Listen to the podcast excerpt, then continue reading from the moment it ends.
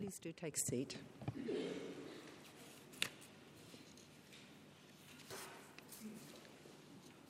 The reading this evening is taken from the book of 2 Samuel, and it's chapter 1. And that can be found on page 304 in the Red Bibles. And we have Bibles in other languages and versions available at the back, and page numbers for those are on the screen. 2 Samuel chapter 1.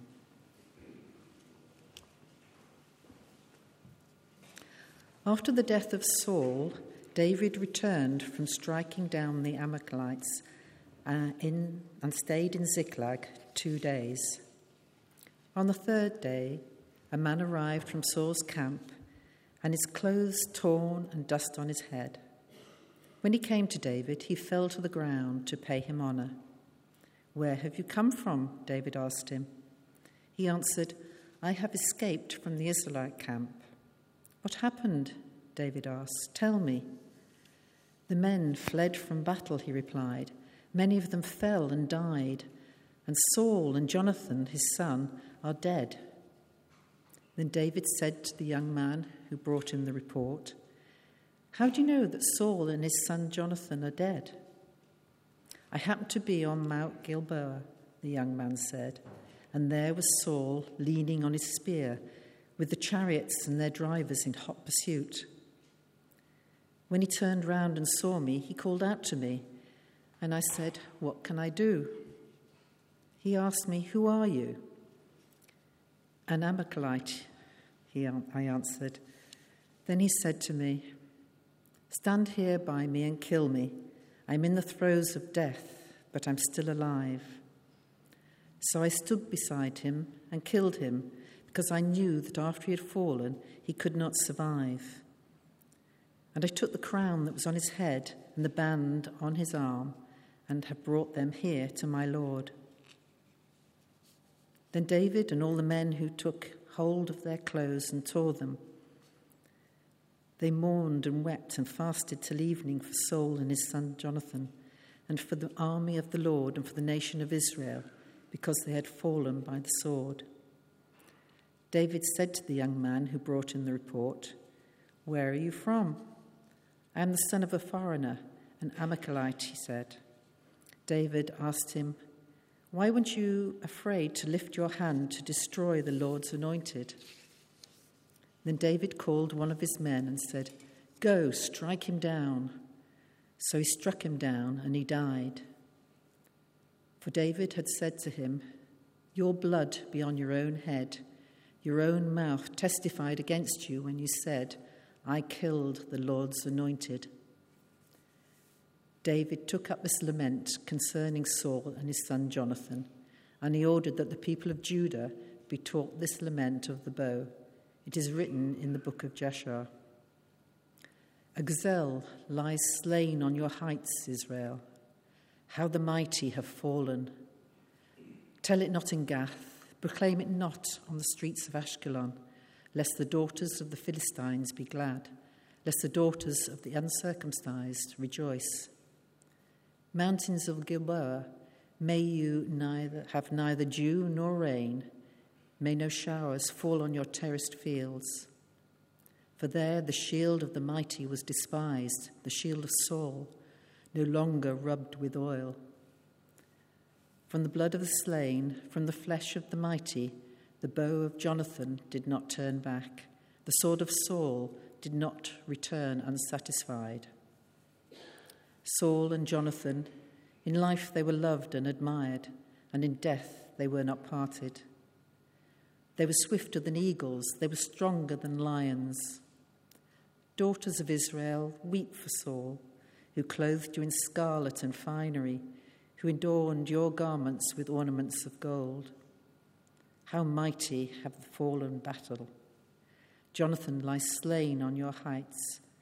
I grieve for you, Jonathan, my brother. You were very dear to me. Your love for me was wonderful, more wonderful than that of women. How the mighty have fallen, the weapons of war have perished. This is the word of the Lord. Thanks be to God. Thanks very much indeed, Tricia, for reading that for us. Uh, let's pray together and then we will have a look at it. We use the words that we were just singing. Father, we pray that we would praise the name of Jesus more and more. Uh, we pray in Jesus' name. Amen. Uh, so, the books of, uh, or book of 2 Samuel and the uh, books of 1 and 2 Samuel go together. Let's try and get our heads around. If you want to get your head around all of those books, those two books in one go, which we need to do, um, we're going to do it through uh, the medium of Brexit, okay? The books of 1 and 2 Samuel in the medium of Brexit. Brexit, as you know, um, is a decision that was taken, and it was a fairly complicated one. At the same time, it was also a, in one sense, it was a straightforward one. You, you either leave or you don't leave. You leave or you stay. So, in one sense, it was straightforward, but it was, you know, it was a complicated decision. Um, and it had lots of parts to it. And what has unfolded in the years since the referendum, you have a decision that is taken, and then we discover that actually it left a huge question hanging, which is okay, so Brexit is happening, but what kind of Brexit is it going to be? And some people who said, yes, I voted for, regardless of whether you thought it was a good idea or a bad idea, people who voted for uh, Brexit or against it, some people voted for it thinking, oh, well, I want Brexit, but what I mean is this. And others were thinking, no, no, no, when I voted for Brexit, what I thought I was getting was this. And others, of course, said, well, when, when I was voting for Brexit, what I intended really was, was this. and the question is left hanging. And of course, our experience in this country has been we have been trying to figure out what Brexit means. You take a decision, but actually, it leaves a huge question hanging of what kind of Brexit is it going to be. 1 and 2 Samuel pivots early in 1 Samuel around a decision that God's people take. They take a decision that they want to have a king. Uh, it begins with, the, uh, it begins with Samuel, um, and the people have lived through the age of the judges, and they take a decision. The judges are failing them, and they say, We want to have a king over us. Now, it is a complicated issue.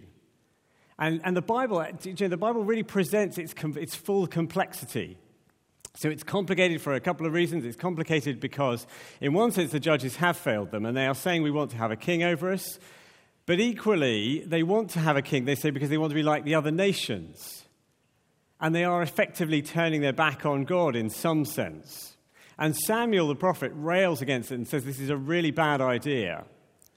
It is complicated, but at the same time, it's made more complicated by the fact that God allows it and allows them to go through this and have a king. And equally, I think this is the bit that makes it most complex, is that he then decides that he's going to use the role of the king as quite an important part of his people's history. If you reach back into Genesis and you think from the beginning of Genesis, when everything goes wrong, we've been looking for a son, we've been looking for a son, we've been looking for a son, um, one who will crush the serpent.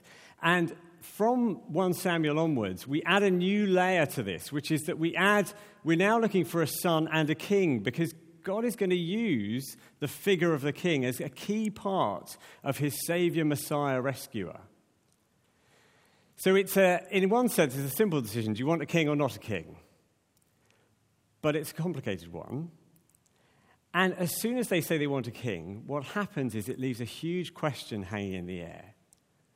What kind of king are you going to have? What kind of Brexit are you going to have? What kind of king is going to lead this people? Some people are thinking, probably, when they say we want a king, we'd like some kind of warrior figure, please. Others are saying, well, no, actually, I'd like uh, something more of a diplomat to engage with the nations. Others saying, well, no, actually, I'd like a, a much more of a, a, a commander in chief, an absolute ruler. Uh, and some who are saying, well, no, I'd rather have a, a steely politician who will navigate our way through. Do you see? It leaves this huge question. And in fact, then, if you glance up at the screen, this is a, a, sort of sketch overview of 1 and 2 Samuel. And all this is important, believe me, run with me. Um, it starts with Samuel. He anoints, so they're chapter 8, so it's not when you don't meet Saul in chapter 8, but that's when they want a king. And that is the story of King Saul. And underneath that then comes this layer as God says, well, we're going to have I'm going to sow another seed, if you like. And that is King David. And we meet King David half, just a few chapters into Saul's reign. And Saul's is the tragic story, if you like, of what the king shouldn't be, of how it falls apart, of how he turns away and doesn't listen to God's word, and what unravels. And this seed is sown of David, of, of, a, of another kind of king, and the kind of king that there perhaps should be. So you see, you've got these two layers running side by side for a while. And where we land in this chapter, as you can see at the opening words, if you've still got it open, please do turn back to it, 2 Samuel chapter 1. After the death of Saul, this is the transition point. After the death of Saul, we now ask ourselves, well, what kind of king is going to emerge in David? Now, David is not perfect, as you know, and this first, his life will then fall into, his kingship will fall into a couple of big phases. But what we're looking at this term is, if you like, the rise of the king, of the true king, and the king that God brings. What kind of king does God bring to his people? And this is the transition. After the death of Saul, David returned from striking down the Amalekites and stayed in Ziklag two days. On the third day, in the Bible, all the things, important things happen on the third day. A man arrived from Saul's camp uh, with his clothes torn and dust on his head. Um, the end of 1 Samuel is intense, and again, you, you, we need to know this, otherwise, this doesn't make sense. It's intense, there's a lot of fighting going on. Saul has gone further north, and um, it's a bit of a disaster. Um, he is in battle. It, it, his kingship has been unraveling anyway. And he and his three sons, including Jonathan, who has played such a key role in David's life, uh, are killed. His three sons are killed. Saul, when he sees that the, the battle is lost, realizes that he's going to be taken and, and slaughtered himself. And so what he does is he, he commits suicide on the battlefield. Not before asking uh, his armor bearer if he would kind of finish him off. Uh, and his armor bearer says, No, I'm, I'm not doing anything, not going anywhere near that. Um, so in the end, Saul has to fall on his own sword. And that is the, the battle that has taken place further north, and it's a disaster for God's people, and they are routed. Further south, David has been fighting elsewhere, and he, as we're told here, has been victorious. He actually, he's been, he'd been striking down the Amalekites, and he's gone to Ziklag. Now, he's, he's been striking down the Amalekites. The Amalekites have always been like a nagging problem for God's people. In, way back in their early history, they defeated God's people. It was a, a, a, seminal loss. It's bad news for them. And in fact, Saul's kingship, for those of you like following these threads, had unraveled when he failed to king, kill the king of the Amalekites. So there's all sorts of interesting layers to this. But he is there, and you have to imagine David has just been, uh, he's had this victory over the Amalekites, which says to us, the readers, something good is coming. Uh, he's rescued his two wives who were captured. And he's presumably pretty tired after battle, and he's gone to stay in Ziklag, but he knows nothing of what has happened. He knows that years ago he was anointed as a possible king. He knows there are other uh, uh, figures who might take that throne. But there he is waiting, and he knows nothing of what has happened. And let's imagine then that you see on the road coming down to, to, towards Ziklag where you're staying uh, this guy who appears. He's obviously been in battle, uh, clothes are torn, looks disheveled, and he appears, and you're thinking, if you're David, okay, so there's news. What has happened? I wonder, I wonder what, has, what has unfolded. Is Saul, have they won? Have they not? Where are they? This is what unfolds. He came to David and he fell to the ground to pay him honor. Where have you come from? David asked him. I've escaped from the Israelite camp.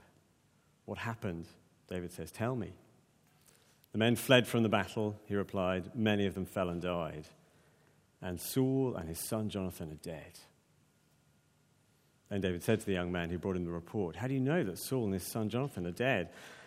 I happened to be on Mount Gilboa, the young man said, and there was Saul leaning on his spear and the chariots and their drivers in hot pursuit. When he turned around and saw me, he called out to me. And of course, I said, What can I do? And he said, Who are you? An Amalekite, I answered. And he said to me, Stand here by me and kill me. I'm in the throes of death, but I'm still alive. So I stood beside him and killed him because I knew that after he'd fallen, he could not survive. And I took the crown that was on his head and the band on his arm, and I've brought them here to you, my Lord.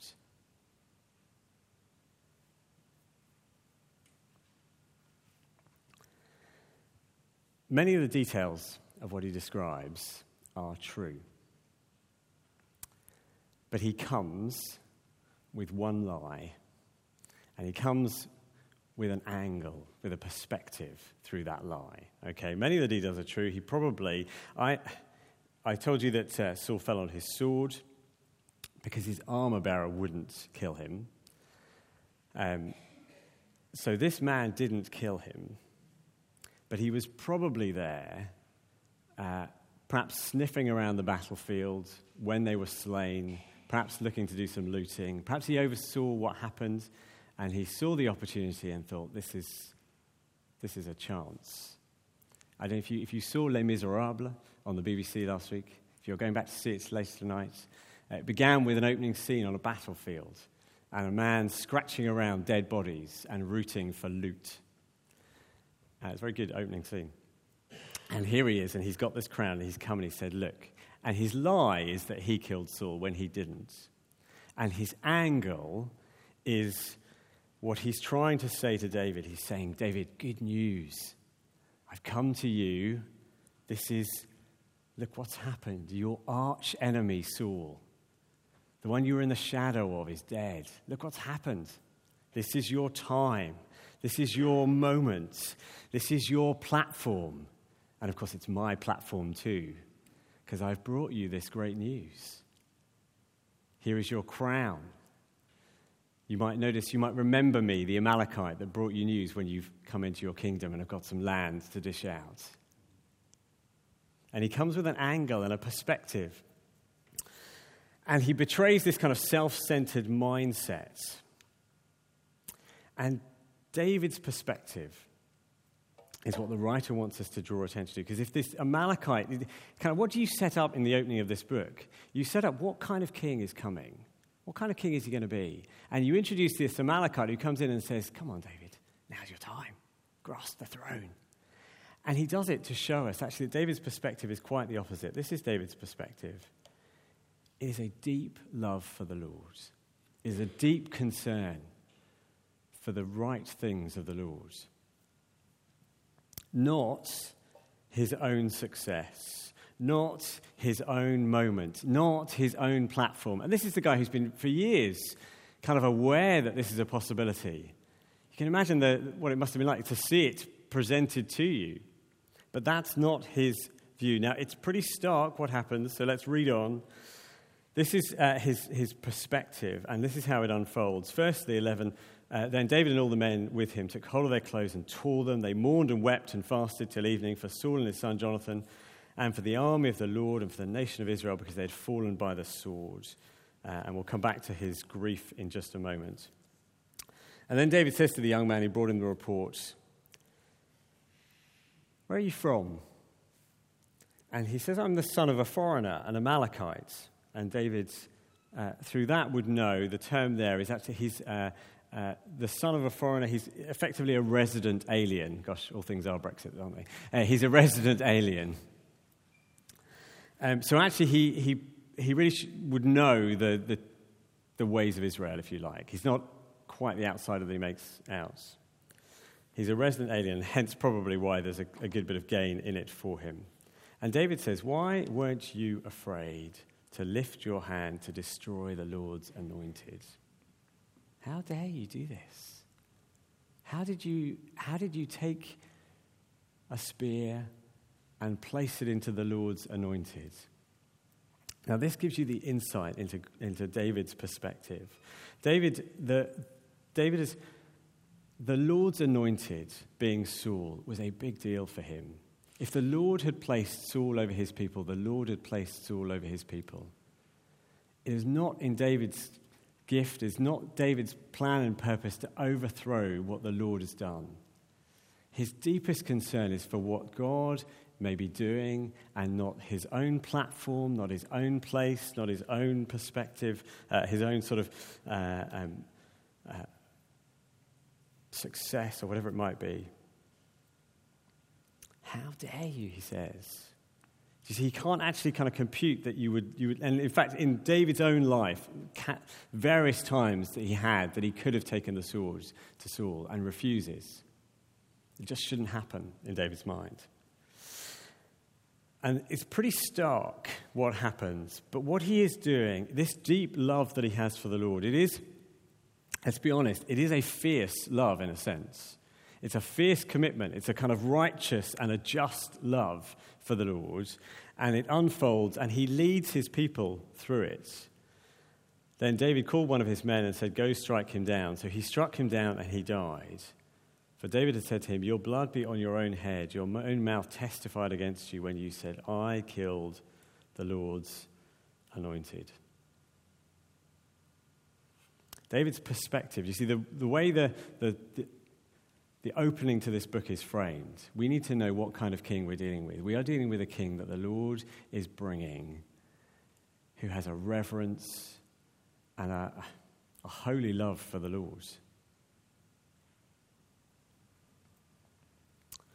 And David is that kind of leader. Now, we're, we're building up a picture, if you like, of what kind of king God is bringing. And it takes us to the, the, the second part, which we'll look at here, uh, the second of these two, which is David's passion. And his passion is this it's actually a deep love for others. So he has a deep love for the Lord, but he also has a deep love for others. And it unfolds in this lament, this public lament um, and it's written and it's, uh, it's placed um, in the book, uh, which we don't have anymore, the book of Jashar. Uh, it's called The Song of the Bow, The Lament of the Bow, and it's, it's beautiful in lots of ways. Um, if you don't, you probably may, well, you may not have thought it, you may have done. Poetry frequently brings shape to our emotions. It's, why, it's partly why we have liturgy, it's partly why we have people often reach for poetry at funerals. The classic example, which I appreciate is my generation and not lots of yours, um, is Four Weddings and a Funeral. Uh, and in a very funny film uh, of its time, um, there is a point suddenly where everything drops dead, and there is a funeral that happens, and there's a, a famous poem that uh, he reads out Stop all the clocks, cut off the telephone, prevent the dog from barking with a juicy bone. It's about silence and silence, but it's the, the rhythm of the poetry. It gives shape to emotions. And that is what David is doing here. And he's shaping for his people what is, what is surprising is a deep love for others. It is a love for, for Saul and for Jonathan. And for Jonathan, we might think, okay, I can run with that and I can understand that, but it's a deep love for Saul, which is remarkable when you think that he spent a good number of years running away from Saul, who was trying to kill him. He leads his people publicly, in a sense, with Saul, privately, in a sense, with Jonathan, the, the way the figures work. Uh, it opens in verse 19 A gazelle lies slain on your heights, Israel. How the mighty have fallen. Tell it not in Gath, proclaim it not in the streets of Ashkelon, lest the daughters of the Philistines be glad, lest the, lest the daughters of the uncircumcised rejoice. Mountains of Gilboa, may you have neither dew nor rain, may no showers fall on your terraced fields. For there the shield of the mighty was despised, the shield of Saul no longer rubbed with oil.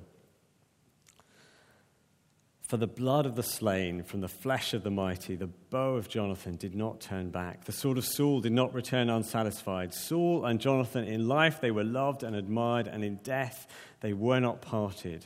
They were swifter than eagles, they were stronger than lions. Daughters of Israel, weep for Saul, who clothed you in scarlet and finery, who adorned your garments with ornaments of gold. How the mighty have fallen in battle. Jonathan lies slain on your heights. I grieve for you, Jonathan, my brother. You were very dear to me. Your love for me was wonderful, more wonderful than that of women. How the mighty have fallen, the weapons of war have perished he's portraying the fallen Saul, the, the point about his shield no longer being rubbed. That was that they, they rubbed the shield with oil uh, to prevent it uh, being easy to grasp, uh, to protect it. No longer will it be rubbed, it lies slain in the earth. The man who sought David's life, do you see, he extols and he lifts up. In fact, God had told Saul that the crown was going to leave him and was going to pass to his neighbor, David, earlier in 1 Samuel. And David now, despite the fact that Saul spent his time trying to kill his neighbor, David extols and lauds Saul, his neighbor. And in Jonathan, there is the beauty of the relationship that they have. I grieve for you, Jonathan, my, my brother. You were very dear to me. And you'll notice that it says those words Your love for me was wonderful, more wonderful than that of women. He is speaking of a level of spiritual friendship that Jonathan and David had, a deep intimacy. And I wonder, and if you read through 1 Samuel, you'll see how it played out. And I wonder if we have in some ways lost, perhaps in the cacophony of our modern world, we have lost a language for the deep intimacy of spiritual friendship. A spiritual friendship that isn't sexual, has a deep intimacy to it between brothers in their case, between that Christian brotherhood, Christian sisterhood. And I wonder if we are the poorer for not having it. And you see, what he is saying is here is David's perspective, his love for the Lord. Here is David's passion, his love for others, even those who did him wrong, his love for those with whom he had that spiritual friendship. And this is the kind of king that God brings to his people. This is the kind of king he brings to his people. And if the books of 1 and 2 Samuel, in a sense, what, what are we adding to God's people's understanding of who God is? He says, Look, I am this kind of God, I bring this kind of king. And in fact, in a, something that I think is a reasonably neat pairing, you can come back at me later if you think this works or not. In what you see in this opening with David's perspective and his passion, it is remarkable because, of course, David is an outline of the kind of king which will be filled out over time. David will fail, it will be filled out, it will be filled out ultimately by Jesus. And in his perspective and his love for the Lord, you hear him say, in a sense, or you hear Jesus say, the first thing that you're to do is to love the Lord your God with all your heart and soul and mind and strength. And in his love for others, as he leads them in love for others, you hear him say, Love your neighbor as yourself. This is the king that God brings, and he leads his people into a deeper love for the Lord and a deeper love for others. And so, what do we do with this? As we bring this together, what do we do with this? Um, I wonder, uh, this is a question perhaps you can chew over and you can ask one another over uh, food. How is God's King, how is God's King leading you in love for the Lord and in love for others. Perhaps you, you might look back on this past year and think, oh, that's how he's been doing that. Um, if you, might, you might have something encouraging to share with others. It may mean checking your perspective. So these things of David, it might mean saying, oh, let's check my perspective. I wonder as I look ahead to 2019, actually, is my perspective governed by my platform and my success, and this is my moment? And you may need to check your passion do I have this kind of heart for my neighbor? Do I have this kind of heart for others? But I wonder how we might encourage one another as we go into this year and as we start. This is the kind of king that God gives his people, supremely in his Son and his true king. This is what the, the, the kind of king that God gives us. How is he leading us? How is he going to lead us this year into a greater love for, his, for him, uh, the Lord's? And a greater love for one another. Let's pray together. Heavenly Father, as we see you bring your King onto the stage, and we look ahead, we know it's surpassed and overflown in uh, the Lord Jesus. May we want to be led by him in our love for you, in our love for one another. Would it be the beating heart of who we are as a community of believers? We pray in Jesus' name. Amen.